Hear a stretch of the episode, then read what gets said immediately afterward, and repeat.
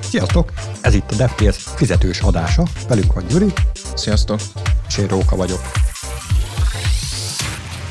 És hiába mondta azt Róka, hogy fizetős adás, nem. Nem fizetünk senkinek.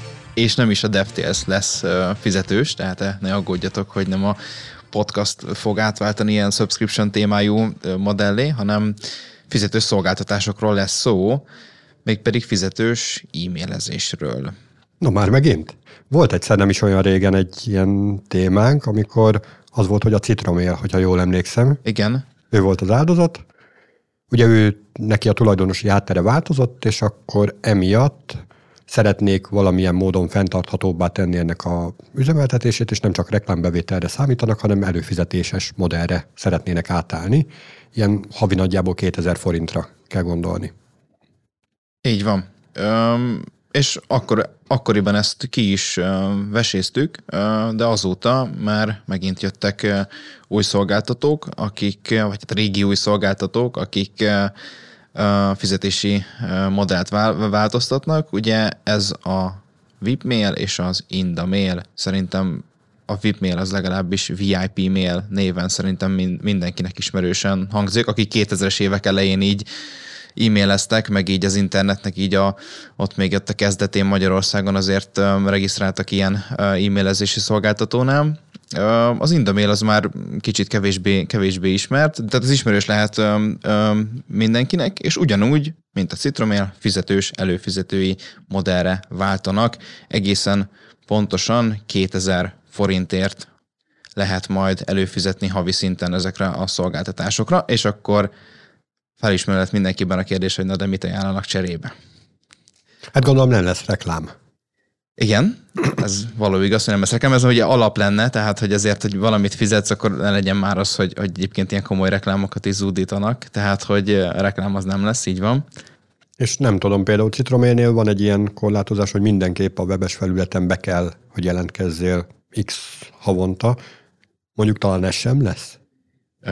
Hát szerintem itt alapból nem is volt, nem is volt ilyen, hogy, hogy ki dobnak téged, hogyha pár év után nem jelentkezel be, de én ebben nem vagyok biztos. Amiben biztos vagyok abban, hogy volt egy alaptár, alaptárhely ott ennél a szolgáltatónál, ami viszonylag elég kicsi volt, ezt most felemelték, tehát itt egyébként pár gigákról beszélünk, és egy ez ebben, a, ebben az előfizetéses modellben ezt, ezt megsokszoroznák, tehát hogy ezt a ezt a értéket kapják az előfizetők, hogy nem kell reklámokat nézni, nincsenek hirdetések, illetve nagyobb lesz a tárhelyük, amelyet az e-mailezésre fordíthatnak. Ja, hát ez a tárhely, ez egy csalóka, mert önmagában a levelezés az nem kéne, hogy sokat foglaljon, mert ugye szöveges formátumról van szó, itt igazából a csatolmányok az, ami, ami elviheti a tárhelyet. Tehát, hogyha elküldök neked két filmet, akkor be is telt, Hát filmet azért ne küldjem, mert az, a, ott a Netflix, meg az HBO Max, meg ezek nem tudom, hogy mennyire legális lehet filmet küldeni e-mail keresztül, de igen. Tehát, Jó, hogy, akkor egy izófájt. igen. Tehát, hogy ha mondjuk tételezzük fel azt, hogy valami videót küldesz, mondjuk kettőt, akkor hogyha valamilyen szinten élelmesebb felhasználó is az illető, akkor a, valószínűleg Google Drive linket fog használni, és azt fogja eldobni, mert ugye gondolom, hogy itt is le van tiltva valamilyen valamilyen csatolmány méret után, hogy nem tud csatolni mondjuk 25 megabájtnál nagyobb, nagyobb fájt, vagy mondjuk 100 megánál, tehát itt biztos, hogy van ilyen.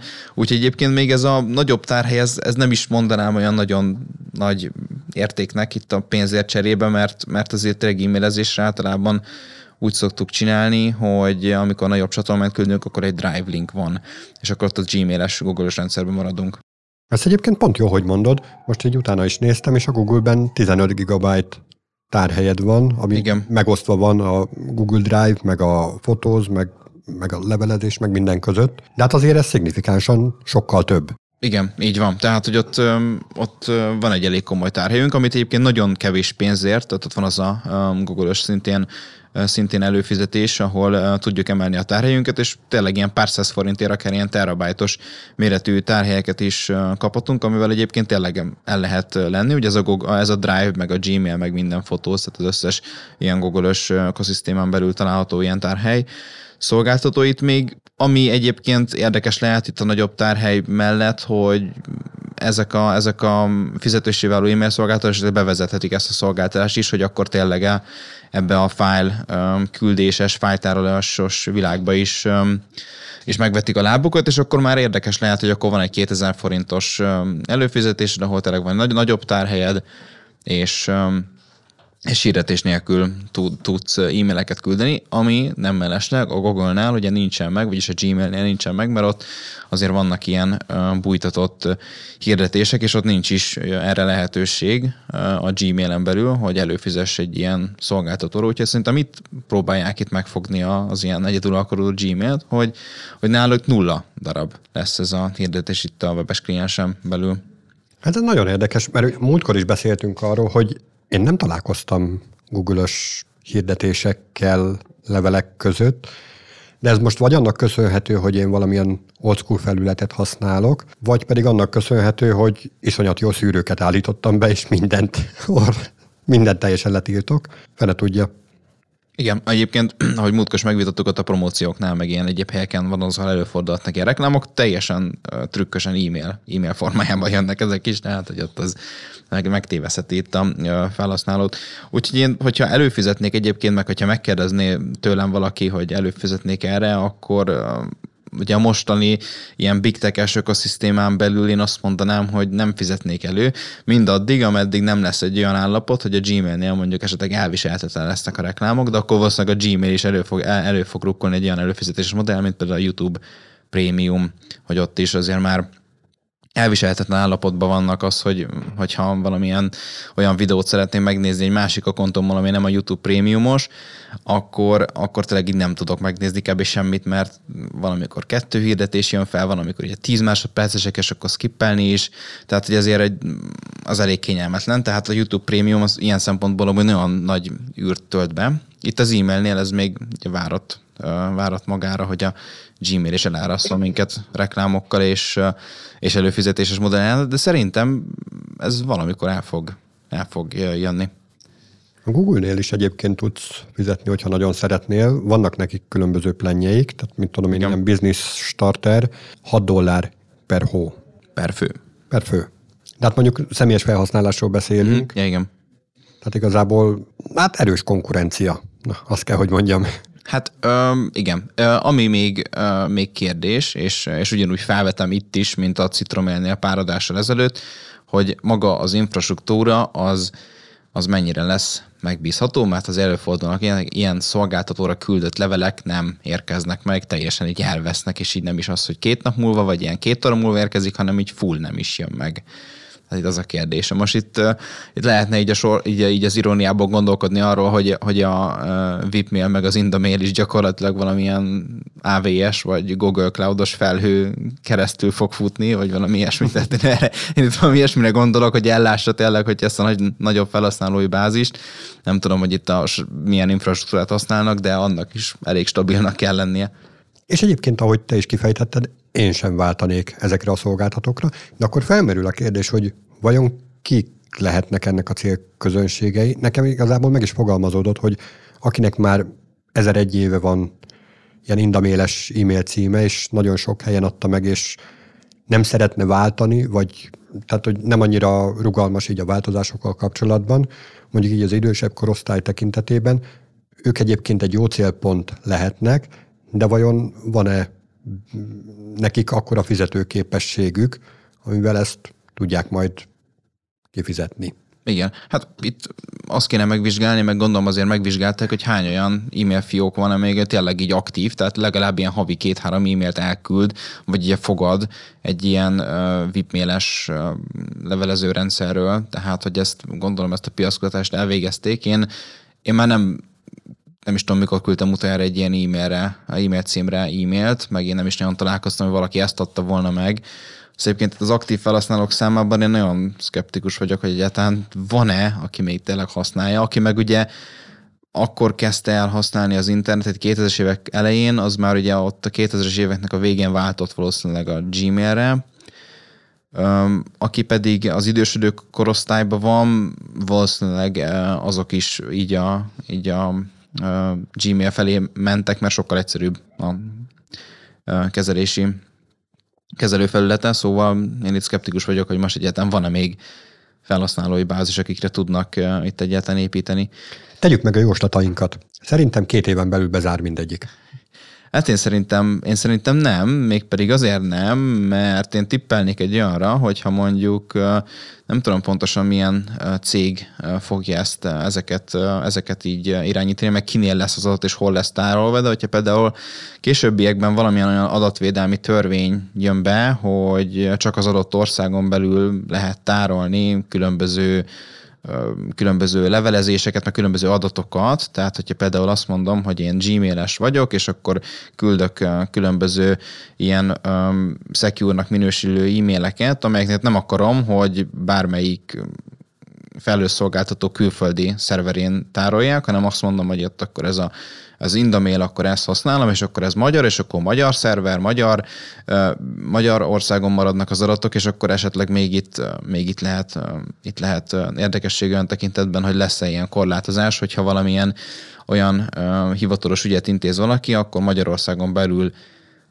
maradjon az adata, és csak magyar, csak olyan e-mailre fogják elküldeni, ahol az e-mail szolgáltató mögötte az Magyarországon tárolja az adatokat, és ezt, és ezt vállalja is, hogy nem fogja kiadni ezt.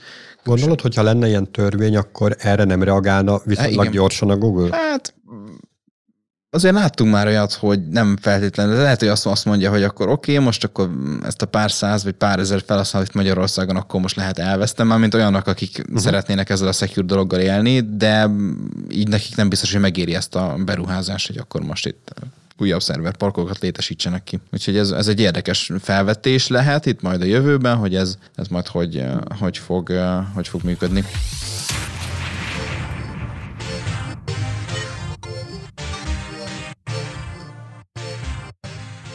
Hát ezek a szerverek azért elműködgetnek, és azt mindannyian tudjuk, hogy a számítógépek füsttel működnek, mert hogyha kijön belőlük a füst, akkor nem működnek tovább. Amikor először hallottam ezt a mondást, nem is tudom, lehettem kb. ilyen tizenvalahány éves, akkor így, így ilyen full, full elhittem. Tehát, hogy valahogy így úgy éreztem, hogy ez, ez most tényleg így van. Akkor, amikor elkezdtem használni az internetet, meg így a számítógépekkel ismerkedtem, utána ilyen két nap után már azért rájöttem, hogy ez egy hülyeség. Hát tényleg így van, tehát ha kijön a füst, akkor nem megy tovább. Igen, igen, ez így van. Csak így maga így a kontextusa egy kicsit ugye, fura, de már nagyon régóta használják egyébként ezt. Tehát én, én még ilyen én még legelőször egy torrent oldal fórumán találkoztam egyébként ezzel, még nagyon régen, itt 2004-5 környékén, és akkor ott ez ilyen menő volt, hogy mindenki ezt kiírta így a felhasználójának az ilyen névjegy zékében, vagy névjegy névjegyében, hogy amúgy ilyen idézetet így, így kiírt, akkor még így menő volt ezt csinálni, és akkor találkoztam vele először, és akkor így néztem nagyot. És egyébként a gőzmozdony is ilyen, tehát az is gőzzel megy, csak abból ki is jön egy kicsit. Ja, meg akkor a robbanó motoros autók is. Igen, is, abszolút. Tehát hogy ez, ez mindenre rá lehet vetíteni. Hát van alapja. Na és hogy miért is hoztuk ezt a témát? Megjelent egy cikk a Hackaday-en, méghozzá egy önmegsemmisítő USB pendrive formájában. És itt már a, be lehet állítani valamilyen kis időzítőt neki, hogy felrobbanjon valamennyi idő után, vagy vagy jogosulatlan, jogosulatlan hozzáférőktől véd meg minket ez az eszköz? Hát nagyon röviden, igen a válasz. De ami izgalmasabb ebben, az maga a technológiai megvalósítás, mert ugye azt kell, azt kell megoldani, hogy úgy menjen tönkre egy fizikai áramkör, hogy mindeközben nem teszi tönkre az, azt a számítógépet, amihez csatlakozva van. Tehát így önmagában simán egy ilyen hozzáférési probléma, amit már rengeteg hardware kulcs vagy szoftveres megoldás megold, de nem ez a nagy trúváj benne, hanem az, hogy tényleg a hardware szeretnék fizikailag úgy megrongálni, hogy utána ne is lehessen arról adatot olvasni. És tényleg konkrétan megtörténik, hogy kijön belőle a füst. Aha, tehát itt, um, itt nem ilyen logikai törlésről van szó, meg, meg különböző formázásról, miután ilyen különböző eljárások um, keretein belül vissza lehet nyerni az adatot, hanem itt tényleg akkor ha jól értem, arról van szó, hogy ez a pendrive, ez, ez füst, füst, füsté válik, tehát hogy porrá, porrá lesz, amikor valaki jogosulatlan használja. Így van. Ugye az USB-n ö, érkezik némi feszültség, amit ugye tudunk használni töltésre. Nagyjából 5 volt az, ami érkezik ezen keresztül. És ö, Hát, hogyha jól rakod össze a kis áramkörödet, akkor ebből nagyon gyorsan tudsz 10 voltot előállítani.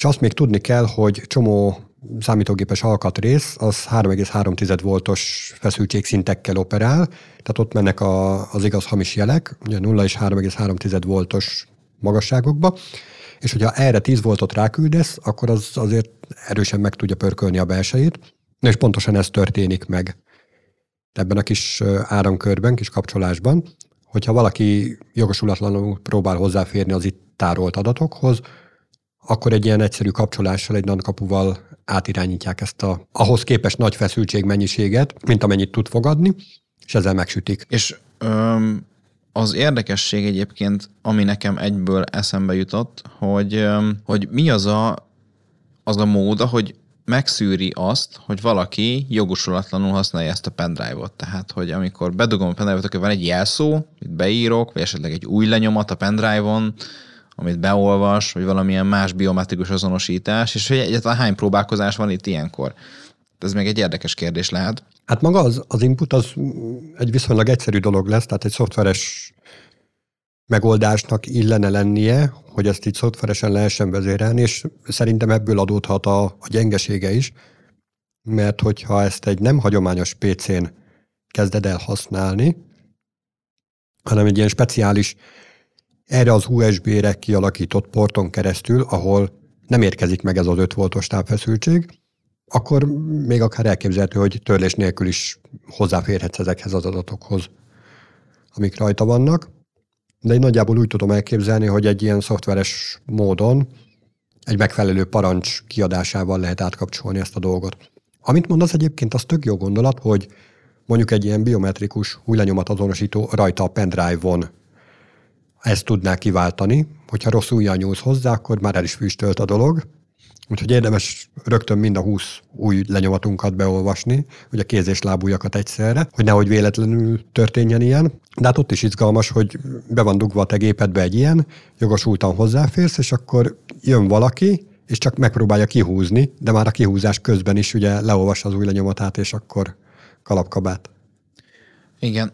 A másik dolog, ami eszembe jutott, az az, hogy ha ez egy olyan hardveres megoldás lesz, hogy sokan észre tudják ezt venni, hogy hoppá, ez egy olyan pendrive, ami nem az a hagyományos pendrive, amit minden második ember használ, hanem egy kicsit megmókolt, látszik rajta, hogy van rajta valamilyen, nem tudom milyen dolog, vagy valami nagyobb, vagy vastagabb, vagy valami ilyesmi, akkor um, előfordulhat az, hogy valaki látja, hogy hopp, ez egy olyan pendrive, ami felrobbantja magát, amikor valaki hogy jogosulatlan fér hozzá, akkor csinálok egy olyat, hogy akkor felnyitom, és akkor azt az áramkört, ami éppen azt kapcsolná, hogy valami valami, tehát maga azt kapcsolja, hogy a, a destruction, tehát magát a, a, azt a fázist kapcsolja be, hogy megsemmisíti magát, azt a kis cuccot kikapcsolom, mint hogy hatásanyagok egy bombát, tudom, amikor olyan piros-zöld vezetéket uh-huh. átvágom, és akkor ő is azt megcsinálja, és akkor maga ott a, az a flashcard, tehát ott az a, az a kis kártya, ami benne van, azt meg kiszed, és akkor végig is ki tudja így nagyjából nyerni az adatot. Igen, ez is egyébként egy jó gondolat. Nyilván az lenne a következő lépés, hogy ezt egy ilyen diltokba belerakják az egész áramkört. Tehát, hogy egyetlen egy IC lesz, aminek ugyanaz a tápfeszültsége, ami a működtetéséhez kell, ugyanaz fogja likvidálni az ő tartalmát is. És mondjuk egy ilyen IC-t felbontani, hát tehát az már izgalmasabb. Aha, tehát a felbontásnál már akkor történik valami, hogy ezt ne lehessen megcsinálni. Nem a felbontásnál, hanem tehát, hogyha egy hagyományos áramkört képzelsz el, még akkor is, hogyha ilyen SMD felületszerelt áramköri alkatrészekkel dolgozol, azért ezek viszonylag nagyok. Tehát egy SMD alkatrész milliméter körül mozog, azt úgy tök jól meg lehet fogni, és akkor azzal lehet valamit kezdeni, leforrasztani mondjuk a, a lapról, lapkáról. Viszont, hogyha benne van az IC-ben magában, tehát egy, a, tudod, abban a kis fekete uh-huh, videókában, amiből sok láb jön ki, hogyha azon belül van, na ahhoz már nem igazán lehet hozzáférni, hozzányúlni, és hogyha eleve olyan megoldással van megoldva, hogy nem külön lábakon jön be a, a destruktív feszültség, meg a, meg a működéshez szükséges feszültség, hanem pont ugyanazt használja, uh-huh. akkor ugye kívülről meg is van lőve a dolog, hogy nem lehet uh, ilyen módon megszabadulni a pusztító módoktól. Aha, aha. Öm, ugye maga az a kinézeti rész pedig az, hogy ugye hiába néz ki úgy, mint hogyha tényleg ez egy olyan pendrive, akkor gyakorlatilag ezt is kilövi, de azért én úgy gondolnám, hogy egy ilyen, egy ilyen hardveres ilyen logikát, meg rendszert ki lehet úgy építeni, hogy beleférjen a mostani meglévő ilyen teljesen sablonos ilyen kis, tehát hogy azért ott az, ott az nem lehet így, így gond. És amit mondta is a legelején, hogy úgy történik maga az a, ez a megsemmisítés, hogy a számítógép lehessen kára, tehát itt azért érdekes, tehát hogy itt akkor elkezd égni az a kis műanyag rész, vagy ott az, a, ott az áramkör egy elkezd kicsit, kicsit ott, ott magasabb hőfokon élni, akkor ott mi, mi, mi fog történni pontosan azzal a műanyag borítással, ami, ami ott van körül, körülötte, tehát hogy ez egy érdekes Hát dolog. vagy az is kigyullad, vagy csak, csak akkor a számítógép, Igen. akkor az ott probléma is lesz, hogyha az a műanyag is kigyullad, de mondjuk, hogyha olyan hőfokon ég egyébként, hogy, hogy ott, ott ne, ne, ne nagyon, tényleg csak azt, azt célzottan, csak azt a részt fogja tudni így, így megsemmisíteni, ami, ami az adatok tárolásához kapcsolódik, akkor viszont az simán működhet is. Mondjuk én biztos, hogy nem tudnám bele a, a számítógépembe, bármi is történik, hogyha tudom a kódot, ha nem tudom a kódot, ha jó az új lenyomatom, ha nem, de ez már egy másik kérdés. Hát de hogy olyan a munkaköröd? Tehát te mondjuk hivatásos kém vagy, Aha. aki pont ezzel szállítja az adatokat, és hogy ne bukjál le. Hát igen, igen. Elég, eléggé szűk lesz ennek a, ennek a felhasználó bázisa szerintem akkor. Ez szerintem tök jó egy, egy kísérlet. Arra visszakanyarodva viszont, amit mondtál, hogy mennyire kell a kinézetet befolyásolnia egy ilyen hardware-nek, abszolút nem kell, hogy látszódjon rajta, hogy ez, ez valamilyen szinten is másabb működésű, Igen. mint egy hagyományos pendrive. Már csak azért sem, nem is olyan régen, egy pár héttel vagy hónappal ezelőtt ment nagyot így az interneten, egy olyan USB kábel, ami egyben Wi-Fi antenna is, és keylogger is. Tehát egy sima egyszerű USB-C-s fehér kábelt látsz magad előtt, meg nem tudnád különböztetni egy, egy hagyományos áramkör nélkül szerelt Wi-Fi ká- vagy ö, USB kábeltől, és bedugod a telefonodat vele tölteni, és ugyanúgy tölti, csak közben kiloggerként is üzemel. És senki nem tudja, hogy igazából az az, mert a kinézet az igen. full ugyanolyan. Hát igen, igazából itt, itt az álca amúgy, ami, ami ugye van, az pont az, hogy itt az előnyére válik, hogy amúgy egy, nem tudja azt, hogy ez milyen pendrive, hanem bedugja, nem működik, és akkor meg is történik a mechanizmus, nem kell előtte nézni, hogy akkor most ez milyen, milyen típusú. Igen, igen, igen, igen. Úgyhogy ennek egyébként nagyon nagy kultúrája van, egy csomó olyan áramkört lehet vásárolni így a piacon, ami úgy néz ki, mint mondjuk úgy néz ki, mint egy sima 220-as elosztó, de egyébként mondjuk egy ilyen mobiltelefonokat zavaró jammer van benne. Uh-huh.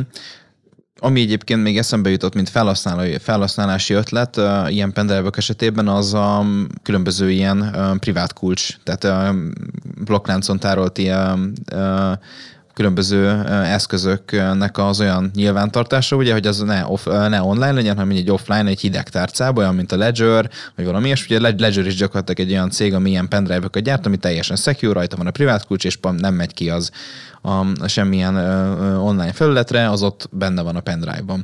És amikor ugye ezt a ledger-t ezt fel kell oldanod, akkor meg kell adnod egy ugyan, ugyanilyen PIN ott van egy ilyen kis LCD-s kijelző ennek az eszköznek, és akkor ott azt meg kell adnod, és bizony, hogyha rosszul adod meg, akkor letilt, a, letilt maga a, maga a, a pendrive, és akkor utána a PIN, kód, PIN kód rossz megadása után, tehát három vagy négy próbálkozás után már bekéri azt a hosszú privát kulcsot, ami, ami, amit, amit, amit a készüléknek a setupolásánál adtál meg, és akkor gyakorlatilag ilyen esetben, amikor tényleg az van, hogy jogosulatlan embernél lesz a pendrive-od, ez a, ez a Ledger pendrive-od, akkor egy ilyen mechanizmust is be lehet építeni, annak tényleg nagyon paranoiások, hogy elrabolják az eszközüket, és, és tényleg valamit, valamit itt csinálnak.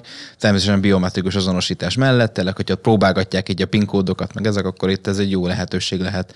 Annak csak ugye a másik kérdés az, hogy amikor, amikor ugye elrabolják, tényleg megsemmisül maga, maga rajta az egész pendrive, viszont még mindig a privát kulcs, ami ugye valószínűleg egy papírlapon lesz leírva, vagy bármilyen kis fémbe letárolva, az nálad lesz, és akkor azt nem és akkor azt nem uh, újra uh, elő tudod vadászni ugyanazt a privát uh, kulcson azt, a, azt az eszközön tárolt uh, kriptopénzeket. Szóval ott lehet még egy érdekes felhasználás ennek. Ebből az adásból is kijön a füst, be is fejezzük gyorsan. Sziasztok! Sziasztok!